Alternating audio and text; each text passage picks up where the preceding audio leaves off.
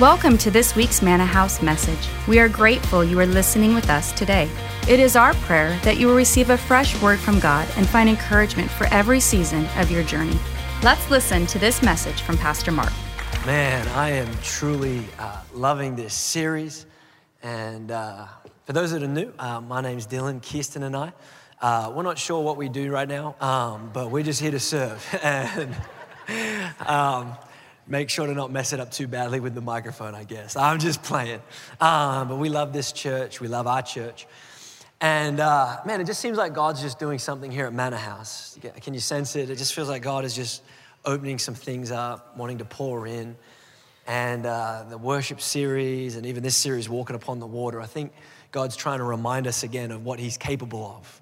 Um, so oftentimes I reduce God to what I'm capable of. God's trying to remind me, hey, I need, I need you to remember what I'm capable of. Before I even just get into the message, I don't do this often, and so I'm just gonna go for it. I don't know you guys, I just know your pastors. And I felt like in worship, God just gave a word for me for you guys that you started this journey on a word, and what's gonna sustain your journey is a word. And just like Daniel, it says that he prayed for three weeks. It wasn't that there wasn't a word ready, it was that there was a word ready. It just had to make its way. And I just felt like there was a word for you, that there's a word coming that's not just gonna start, that didn't just start your journey, that's gonna cause you to sustain into significance. You've been praying for significance. God's saying the same word that started is the same word sending you into significance. And uh, I don't know, we can talk afterwards. You can let me know if I'm off. Um, just after service and let me down gently.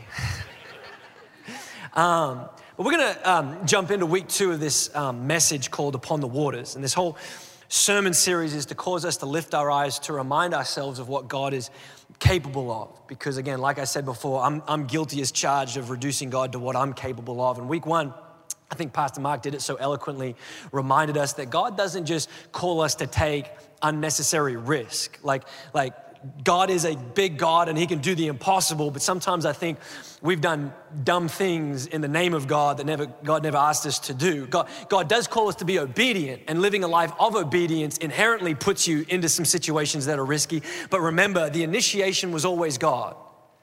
Our job is to simply respond. And, and today uh, we're going to continue looking at this passage of Peter in the storm um, because I want to look at what stops you and I from stepping out in faith for what God has for us, or what stops us, what, what causes us to sink, so to speak, instead of walk out what God has for us. And so if you have your Bibles, we're going to go to two scriptures this morning. First one is Matthew chapter 14. Matthew chapter 14, verse 22. I'll read it and you guys can follow along. Here, here we go.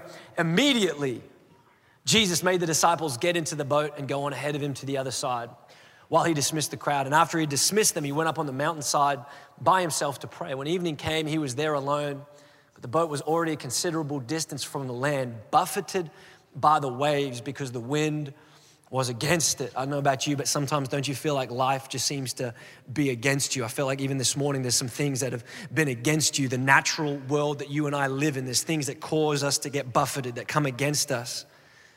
And it says this During the fourth watch of the night, Jesus went out to them walking on the lake. But when the disciples saw him walking on the lake, they were terrified. It's a ghost, they said, and cried out in fear. Notice, Jesus immediately said to them, Take courage, is I, don't be afraid. Lord, if it is you, Peter replied, Here we go. I love my boy Pete.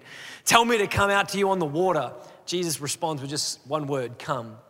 Then Peter got down to the boat, walked on water. It's just so easy to pass over that.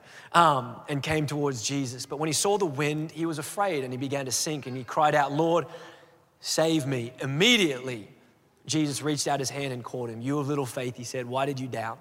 When they climbed into the boat, the wind died down, and then those who were in the boat worshiped him, saying, Truly, you are the Son of God. One more passage, um, James chapter 1. If you have your Bibles, you can flip there. Um, if not, there's an app with all of the notes on it, so you can follow us along on the app. James chapter 1. And keep in mind, when, when James is penning this letter, I can't help but think that James is recalling this story because as Peter's walking on water, remember, James is the guy in the boat. So, so I can't help but when I read this think that James, as he's writing this, he's recalling this moment because I think they parallel each other so well. And this is what James says If any of you lack wisdom, let him ask God who gives generously to all without reproach, and it will be given to him. But let, let him ask in faith with no doubting. For the one who doubts is like a wave of the sea that is driven and tossed by the wind. For that person must not suppose that he will receive anything from the Lord. He is a double minded man unstable in all his ways. This morning, I feel like we're supposed to remind ourselves, because sometimes if you're anything like me, we forget. Remind ourselves of what God is capable. This story, I think, doesn't just illustrate what happens in the storm, but I think it illustrates our response to the storm. It's a famous passage. We've, most of us have probably read it a lot of times, but this story is not just to demonstrate, like, hey, you're gonna go through a storm. Super encouraging preacher. There's a storm coming. You've been through a storm. There's another one coming. It's gonna get you. But I think this story illustrates our response in the storm. Peter's response should be our response. This story illustrates a couple things. If you're taking down notes, I think it illustrates the wind and the waves that you and I face, doubt and its repercussions and lastly, God revealed through the storm. If you're taking down notes, would you just write down this message? God seen through the storm. The title of this message is Storms Cause Me to See. Storms cause me to see. Come on, would you bow your heads, close your eyes? We're going to pray front to the back. We came to do church. We didn't came to just for a good service. We came to encounter Jesus. When God shows up in the boat, storms subside. When Jesus reaches out, lives are transformed. God, we just come to you again. God, those that don't know you, God, I pray that they would encounter you with Jesus that loves them unconditionally. God, you're a God that reaches into our world. God, I pray, Father, right now for those that have been walking with you, God, I pray that you would remind us again of what you're capable of. God, I pray that today, God, that you would meet with us. God, I pray right now that you would intervene. God, I pray that you would heal. God, I pray you would set free. God, today we're raising our expectations not because we're mustering it up, because we're seeing what you're capable of. God, we thank you that you're here. God, we thank you for our city. We thank you for the Northwest. You obviously love it. God, you've given us the Seahawks, the Oregon Ducks, and the Trailblazers. You've obviously put your hand on this region, given us great sports teams. We thank you in your mighty name. Amen. That's funny. Hey, Hey, when I read this passage, um, a couple things jump out to me because it's a famous passage in the Bible that most of us have probably read at some point. But, but something stood out to me, and it says about this particular passage that Jesus immediately got the disciples into the boat. And let's look at the context that this story uh, immediately follows another famous story where Jesus feeds the 5,000. Do you remember the story? Thousands of people are listening to Jesus teach. They're hungry. Jesus tells his disciples, hey, you go feed them. And uh, the disciples are like, we can't feed them. We don't have enough money. And then Jesus takes the sack lunch, takes the bread, takes the fish, breaks it, and thousands of people, 5,000. They say more than that with women and children, but let's just say for like non youth pastor exaggeration numbers' sake, it was just 5,000 people. Jesus supernaturally fed 5 5,000 people. And immediately following this story, Jesus tells them, I need you to get into the boat. If it was me, I would not immediately leave the situation. I'm just gonna be honest. Like, if it was me, I have just performed a miracle where thousands of people's natural needs were satisfied. I would stick around a little bit. I'm just gonna be honest. You know, I'd be out in the lobby shaking hands. Hey, thanks for coming to church. You're welcome.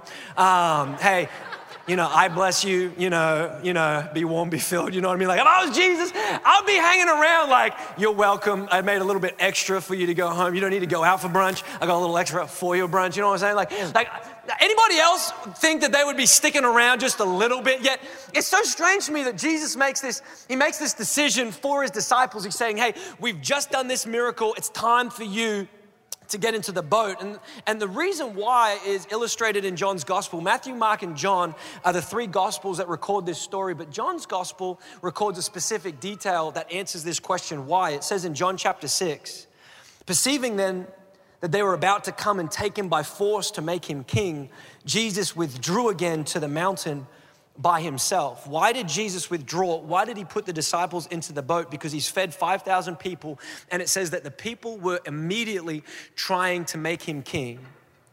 The, people were trying to fit Jesus into their world. Roman rule, you're the Messiah. we we want you to save us. We want you to throw off oppression, the Roman government, the Roman rule. Jesus, we think this is how you can fit into our world. Jesus, this is what we think that you can do for us. And so, how often do we do that approach when it comes to Jesus? Jesus, I think this is what you're able to do in my world, but could it be Jesus is trying to tell a story? I'm not trying to get pulled into your world, I'm trying to pull you up on the water. I'm not trying to just simply meet your needs, I'm trying to get you to walk where I walk.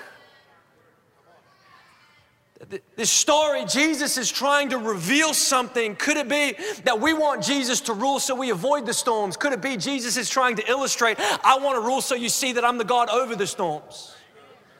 We want Jesus, God, I need you to meet my needs. Maybe Jesus is saying, I, am trying to get you to simply walk where I walk. We're trying to pull Jesus down into our world. Jesus says, No, I got something better for you. I'm trying to pull you into my world. You, you, you're seeing through natural eyes. I'm trying to pull you into a supernatural realm. When we read this story, Peter, Peter gets the brunt end of the stick because Peter's the guy that makes me feel better about my Christianity. If you're ever feeling bad about your walk with Jesus, just read about Peter. He will make you feel a lot better. He's the guy on the Mount of Transfiguration who Jesus levitates and shines. And then Peter's like, God, this is good. Time to build a church on the hill. You know what I'm saying? Like, this is great. And then literally the heavens open and God the Father rebukes him publicly. Peter's the God that tells Jesus, No, you don't have to die. And Jesus says, Get behind me, Satan. That is a really harsh church rebuke. I'm just gonna be honest with you. If Jesus said that, I would probably crumble. Peter's the guy that like betrays Jesus. He's the guy like the servant girl, I'm nervous, betrays Jesus. He's the guy that pulls out the sword, his own gospel that he has marked right. He doesn't mention names, but there was an unnamed disciple that pulled out the sword, cut off the ear. That was Peter. Like, this is this guy. And he's constantly known for all the things that he messes up. And like when we read this story, it's like, Peter, he's the guy that sank, you know? Couldn't even walk on water. Joker, you know what I'm saying? Couldn't, couldn't even stay afloat, you know? This guy. Anybody else? Sometimes we, we forget that Peter actually walked on water. Anybody else forget Peter was actually walking in the supernatural? When, when I read this story, I ask this question how could, how, if I was walking on water, I mean, I don't care how big those waves are. It's like I'm surfing without a surfboard oh, I see what, this is just a little bit more fun time. It's like, I'm gonna like climb some waves. Like, like, like we read this story and I think to myself, how could Peter sink after walking on the supernatural? Anybody else? Like, how is that even, how is that even possible? Have you ever noticed that there's certain things in your life where like the novelty of something is worn off? Like some of us that are a little bit older than 25, uh, I'm getting there. Um, like if they told you 25 years ago that your television, you could carry it around in your pocket. what? No, that's not possible. No, it's true. You're gonna literally be able to stream whatever you want from a device that fits in your pocket from the TV, the one where my coat hanger is now the antenna. Some of you remember trying to get that signal. You know what I'm saying? Impossible. No, like, like we forget that this technology is kind of amazing. Like, do you remember the first time that you flew? Do you remember the experience, the novelty of it? How incredible it was. When you first stepped onto an aeroplane that 100 years ago that it, this is not happening but for you and i now it's like you get onto a plane the first time and you sit down in this metal tube thinking to yourself oh my goodness i'm about to fly. This is crazy. Uh, humans don't fly, but I'm about to. And you're sitting in a chair and you're thinking to yourself, hey, this is so comfortable. This is so amazing. This is so great. And the captain gets on and we're about to take off. And you take off on a flight, and all of a sudden you're pushed back into your seat because you forgot that this is the fastest that you're ever going to go in your entire life. And you don't realize how fast you're going. But right now, the first time you're like, I'm really going really fast right now. I can literally feel it. And then you get to 10,000 feet and the, and the, the plane, a pilot comes on. That, that's the name for that person. A pilot comes on and they're like, er, ladies and gentlemen, we're going to get you to 35,000 feet. 35,000 feet! Anybody else ever had that experience? I'm 35,000 feet in the air. Oh my goodness. Like I'm closer to space than I am to the ground. The stewardess has come down, complimentary drinks. Complimentary, are you kidding me? Oh, yes, I will indulge on that Diet Coke. Thank you so much. Crackers? Wow, luxury. You get to your destination and you walk off your flight, and it was like four hours of time travel because when you walk out, you're in a completely different place than when you walked on. Like it was cold in the Northwest, and I'm walking out into Cabo right now. Wow miracle, 21st century technology, but I don't feel that way anymore when I fly. Like right now, flying, I get to travel a little bit. Flying is like a necessary evil. I have to take my shoes off. uh, this chair is not as big as I remember it. In fact, how can they fit so many people on the back section of this flight? You know what I'm saying? It's like captain's giving us instructions because we're about to get 35,000 feet in the air. Mm, don't need to listen to those. Headphones in. Time for me to check out. Stewardess is coming down. Steward's coming down with like drinks and beverages, complimentary. This is not complimentary. My taxes and fees literally paid for this three, 30 times over. This is not free. I paid for this somehow, and so I'm gonna take as much as I can get. It's like you finally get to your destination. You're like, wow, finally I got there. It's like a glorified bus trip. Have you found the novelty of flying wearing off? Just me?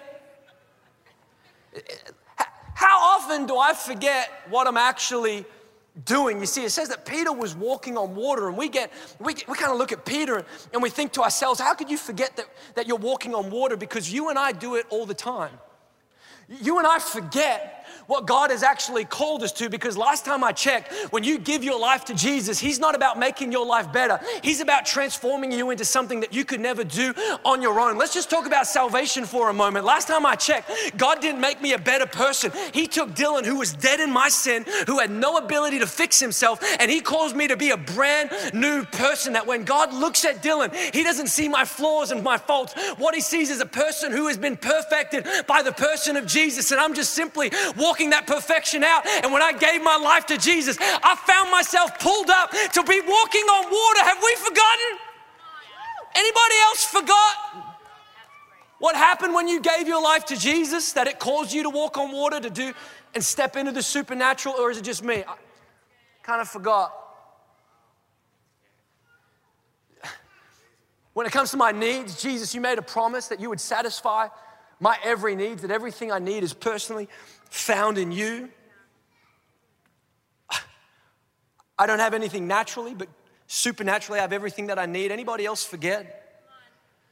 Heaven, we forget heaven is just not this destination I'm going to, but heaven is something that I'm supposed to experience here and now, that I can experience heaven on earth, which means the antithesis is true. You can experience hell on earth, which maybe you've walked into feeling. And what God promises, you don't have to wait to get to heaven, that I promise to bring heaven here on earth. Is there anybody else that forgets what God has pulled us into? Like Peter, notice what Peter's problem, I think like our problem, he found himself sinking. Why do I sink? It says that Peter says when he saw the wind, he was afraid and he began to sink. I'm not going to tell you anything that you've not heard before. You, you can't see wind.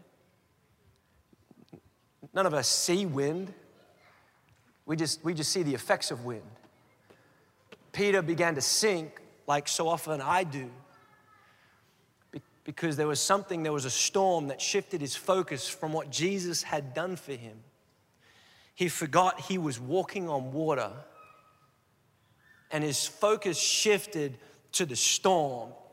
His focus shifted on what the wind had the potential to produce. Anybody else find themselves sinking when your focus shifts on the potential of a storm? What could happen to you? What could happen in this situation that when it comes to your future, I find myself sinking because I don't know my future. I don't know what my future holds. And because I can't see it, I find myself sinking because I'm afraid of the future. I don't have faith for my future. I forgot that the God who saved me in my past is already in my future. When it comes to finances, there's potential I could lose all my money. I lost all my money. We forget I used to be lost. But now I'm found. And this storm has the potential to take away everything that I've built, but it doesn't have the potential to take away what God has found. But I forget. Comes to relationships, I'm so focused on the people around me. I'm so consumed by what people think about me. I'm such an insecure person because I'm constantly catering to what I think everybody else wants from me, but I forgot what he thinks about me, which causes me to live a secure life. Is there anybody else you find storms begin to happen in your life and our focus shifts to the potential of what they could do to you? And they find, we find, I find myself sinking. You see, when it comes to storms, can I propose this thought to you? Storms don't have to, but they have the potential to produce something. Storms don't have to, but they have the potential to produce something. You see, what did Jesus get after Peter for? What does James begin to write about? Storms don't have to, but they have the potential to produce this thing called doubt. James, let him ask in faith with no doubting. You can throw that scripture back on. For the one who doubts is like a wave of the sea that is driven and tossed by the wind. For that person must not suppose that he will receive anything from the Lord. That's a bit harsh.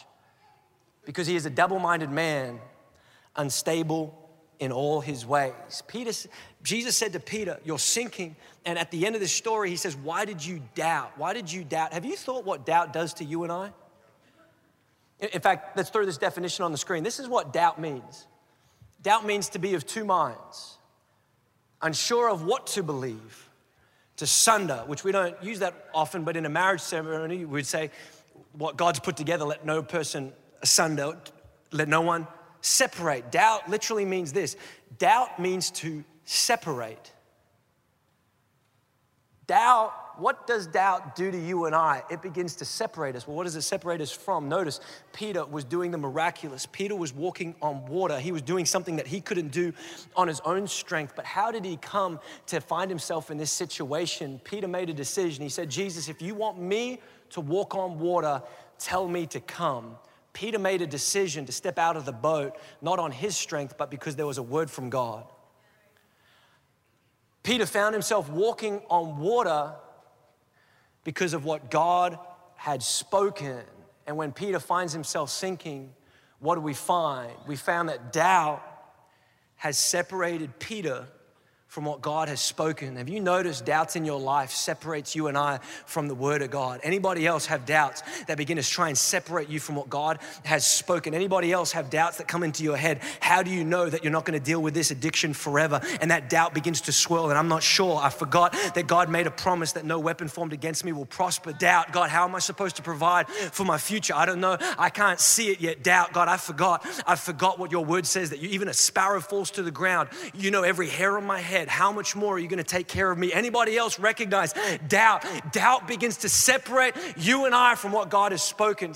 I'm, this isn't in my notes. Doubt, God doesn't have a problem dealing with doubt. One of his disciples was doubting Thomas.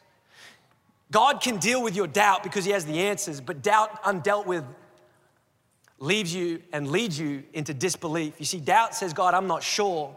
Disbelief says, God, you can't.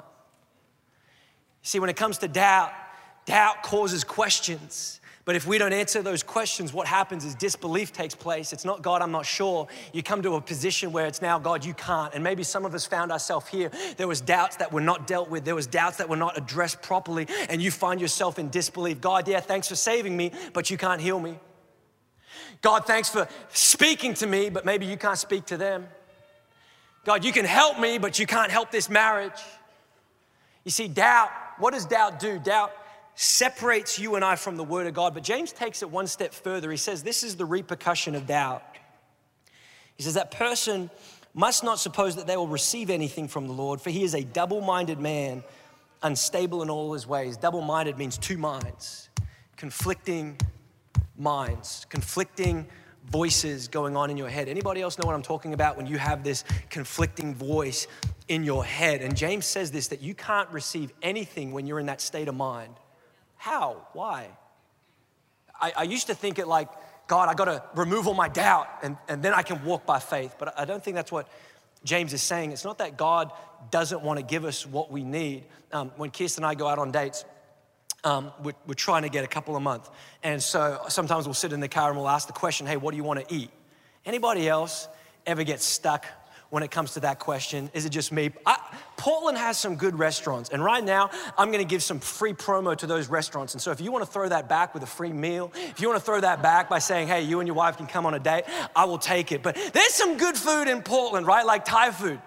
Chaba Thai down the road, Pad Thai, my jam. You know what I'm saying? Like it is good. But then there's American food like Tilt Burger. It is a really good burger. Like to buy a burger. You got Chinese food, you got Lebanese food, Nicholas's and Ya Hala. Oh my goodness, holla at your boy, it's good. Man, there's so many. And what happens is Kirsten and I were sitting in the car and was like, well, what do you want? And I'm caught in two minds because I've, I've got some options. And the problem isn't there's not something to satisfy me. The problem with a double mind isn't that there's a pathway for me. The problem with a double mind isn't that God doesn't have what you need ready for you. The problem with a double mind is it causes you not to know what you want. In fact, you, you think about Peter. Let's think about Peter for a moment. He, he's doubting, he's being separated from the word of God, and he finds himself drowning. Anybody else realize like Peter probably at least had the ability to swim?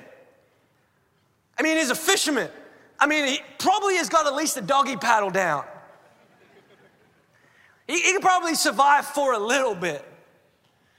And Peter finds himself drowning. He found himself sinking. Doubt is separating him from what God has spoken.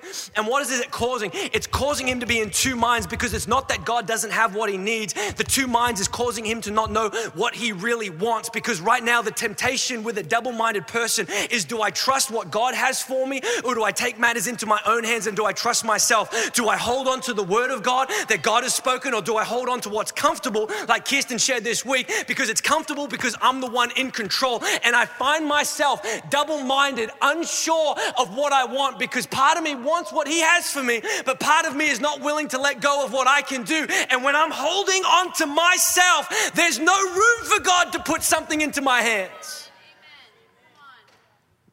When I'm holding on to my strength, there's no place to receive. It's not that God doesn't have something, it's that I'm unsure of what I want. You see, this story doesn't highlight the storms that we face because maybe you walked in and you're facing a storm. When I read this story, it actually illustrates what we're supposed to do, our response in the storm. Because notice, it says when we find ourselves in the storm, Peter says that he cried out. He, Peter cried out, Lord, save me. I've never seen this before. When I read that passage, for me, it was kind of like this desperation, like, Peter, you had no choice kind of situation. Like you're drowning. I've got no choice. Jesus, I'm reaching out. But I've never read it like this. But think for a moment Peter's sinking. He's got Jesus in front of him and he's got the disciples behind him. Wouldn't there be a temptation to cry out to the disciples? If it was me, you are way more spiritual than me. But if it was me, Jesus, I tried the whole water walking thing, didn't work out. I'm to call to my fellas in the boat because I, I know that that thing that floats on water. Peter, Peter had a decision. He says that he cried out, he called out and said, Jesus, would you save me? There was a temptation to go back to what was familiar. There was the opportunity to call out to the friends in the boat, but Jesus made a decision, which is a faith statement. I've never seen it before, but Jesus, uh, Peter made a conscientious decision. He said, Jesus, I'm calling out to you. I'm putting my trust in you. I'm not putting my trust in my ability. Jesus, I'm putting my trust in your ability, not in what my friend's ability is. And the world would tell us, hey, if you just believe in yourself, you'll make it through. That is not true. Sometimes believing in yourself causes you to sink faster. The world will tell you you just need to get around the right crew. The right people will help you if they just point you to the person. The right decision, the faith decision that Peter made was he said, Jesus, I'm crying out to you. I'm going to take a step of faith. Something that God's been teaching me is I don't know if I've shared it here, but so oftentimes we're told we need to hear the voice of God because we do. We need to know what God's voice sounds like. But something that God's been challenging me on is recognizing what the voice of the enemy sounds like. That when it comes to my life, I, I began to recognize what, what his voice sounds like because have you noticed that when the enemy speaks, he often uses the form of a question? Let's just, let's just think back to when he has spoken Adam and Eve in the garden. Did God really say, don't eat from this tree? Question mark. Jesus in the wilderness. If you are the Son of God, turn these stones into bread? Question mark. Anybody else find there's a voice in your head that keeps asking the question? Dylan, this is the voice that I get. Dylan, how do you know that addiction's gonna be broken? Question mark. How do you know you're not gonna deal with this for the rest of your life? Question mark. How do you know the future's bright? How do you know? my temptation in the past was I used to think that I had to answer those questions. In, what I found myself getting into trouble was I found myself sinking because what happened was I felt like it was my responsibility to respond to those questions. Well, how do I know that this sin addiction is going to be broken? Well, I've been doing good for a couple days. It's, I've been clean for a couple days, and so I'm doing good. But then when I mess up, that all of a sudden that doubt begins to come in. It's like, well, I messed up. How do I know that it's just going to be a matter of time before I fall again? Anybody else have this kind of thought process in your head? How do I know that the future is going to be good? Well, right now it seems really good, but then I got fired from my job, and now I'm not sure because my 401k was doing really good, but then the stock market crashed, and now it's not doing really good. There's times where it seems like it's working out, and there's times where it's not working out. And I feel like I'm the one that had to answer the question, and God spoke to me. And this is me being really vulnerable. I used to get panic attacks over this because I couldn't get this out of my head. I had to, I had to answer everything. I used to get anxious about the future. And I remember God spoke to me and He says, Dylan, you keep responding to questions I've already answered. He began to reveal something to me. Dylan, when you respond to those questions, you're taking matters into your own hands. You keep thinking that you have the ability to think yourself out of this situation. You have the ability to plan yourself out of the situation. There's somebody here dealing with an addiction, and it's this whole thought process. I can will myself out of this addiction. There's some of us here, we've walked in, and I can just, I can just discipline myself out of this. And what happens is, Dylan, you begin to realize you're, you're, you're depending on your own strength. Instead of crying out to me, you're trying to doggy paddle. God convicted me. He says, Dylan, you keep responding to questions I've already answered because when it comes to my future, this is your word that I have plans to prosper you, not to harm you. God, I can't see it, but what I recognize is, God, you're a God in my future. And so I'm going to trust you at your word. How do I know that this addiction is not going to stay with me for the rest of my life? God, your promise says no weapon formed against me is going to, pro- uh, is going to prosper. And so, God, I'm holding on. Right now, some of you, when it comes to areas in your life, there's, there's a word that God has for you that we're supposed to hold on to because Peter, Peter took a step of faith and he says, God, I'm crying out. But notice, secondly, this is what happened. It says that Peter simply held on to Jesus. He cried out, and I love this. It says that Jesus immediately reached down. Three times, Jesus did something immediately. Immediately, he sent them in the boat. People were trying to fit Jesus into his world, and he says, Immediately, I need to show and reveal to you that I'm trying to pull you into my world says the disciples were afraid, that they were afraid of Jesus, and immediately he spoke to calm them. Some of you here, you think God is out to get you. You think God is trying to expose something, but immediately Jesus is trying to calm that fear. I'm for you, not against you. But when Peter cried out for help, it says that Jesus immediately reached out. For some of us, we think if we cry out, he's gonna let me stew. If I cry out, He's gonna make me ponder the decisions that I've made to get me in this situation. If I cry out, Jesus is gonna try and let me see what I'm able to do on my own strength. But the God's promise was Jesus reached out immediately. He reached out. My response was simply to hold on. You see, Peter, Jesus reached out to his situation, and Peter's responsibility was simply to hold on because the storm didn't stop when he encountered Jesus. Sometimes I think that if Jesus is in my world, the storm's supposed to stop. Or when Jesus, I have an encounter with Jesus, the storm's supposed to stop. The storm didn't stop. Sometimes there's seasons in my life where God, you're reaching out to me, and all I can do is all I can do is hold on. Before I'm preaching to you, I'm preaching to myself. Dylan, you're, God, Dylan, God's for you because this is what His Word says, and I'm going to hold on. When it comes to purity, God, you've given me everything to live godly life. You've provided every single one of my needs. God, I'm holding on. My responsibility is not to initiate. My responsibility is simply to hold on to what He's already promised for me. You walked in and you're dealing with something. You're frustrated. There's a storm in relationship, there's a storm that you're facing. Could I, could I, could I encourage you? Could it be that this morning is a cry out kind of morning where Jesus is reaching down to find you right where you're at, and all I need to do is I need to hold on.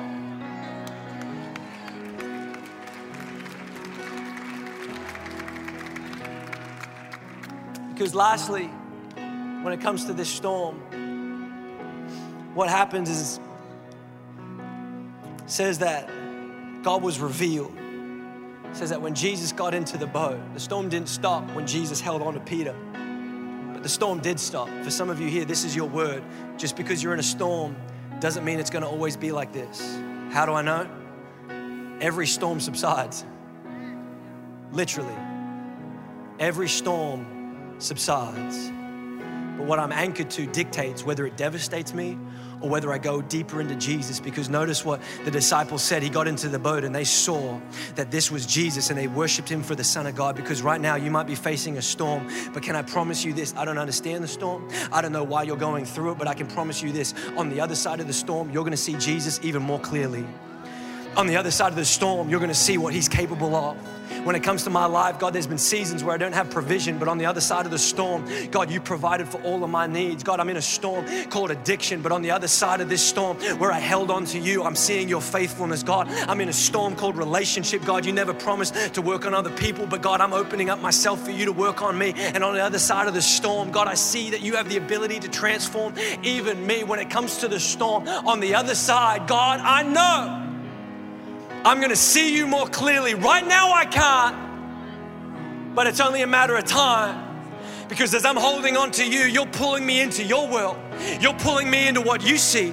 God, you're pulling me into what you're able to do. Our God is still a healer, and there's a storm you're facing called physical health. I just felt this morning you're dealing with a diagnosis, and it might be real, but there's a God that's saying, I'm going to reach into your situation. Our God still heals. Our God is still a supernatural God. You might be dealing with some anxiety or pressure. Our God has the ability to give peace that surpasses all understanding. He's reaching into your world. There might be addiction that you thought you'd broken, and it only came back even more times, God's reaching right now into your world and He's saying, Hey, I have the ability to pull you up because on the other side of my storm, God, I am confident that I'm going to see you like I've never seen you before and I'm going to worship you like never before because at the end of my storm, you're going to get all the glory.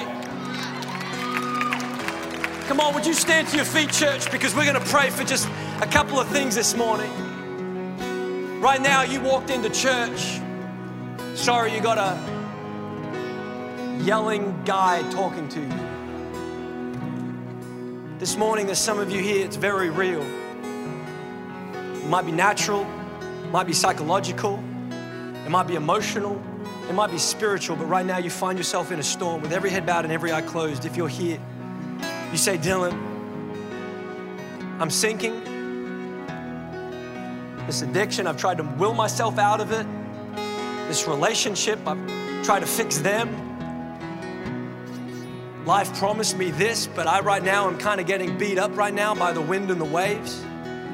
If you're here this morning and you've never given your life to Jesus, the first step is crying out to Him because He's a God that's not distant, He's a God that's close that when you cry out, He's already there reaching out. Would you just simply hold on? If you're here and you've never given your life to Jesus, you're sinking, you're in a storm, you're thinking that it's going to be the end of you. Jesus is your last hope. You've never given your life to Jesus, or you've been running from Jesus, and today you found yourself in church because a neighbor invited you. You find yourself in church because one of your coworkers said, Hey, why don't you come to church? Because this might be what you're looking for right now. If you've never had an encounter with Jesus, or you're, you're far from Him, you're younger you had, but now you haven't. If you're here today, you say, Dylan, I need Jesus to save me right where I'm at. Hands are already going up. If that's you, I want you to raise your hand right now and I want to be able to see it. Just stick your hand up right in the air. Come on, one, two, keep them up. Service host, we're going to get something in your hand. Just keep them up. Keep your hands up, front to the back.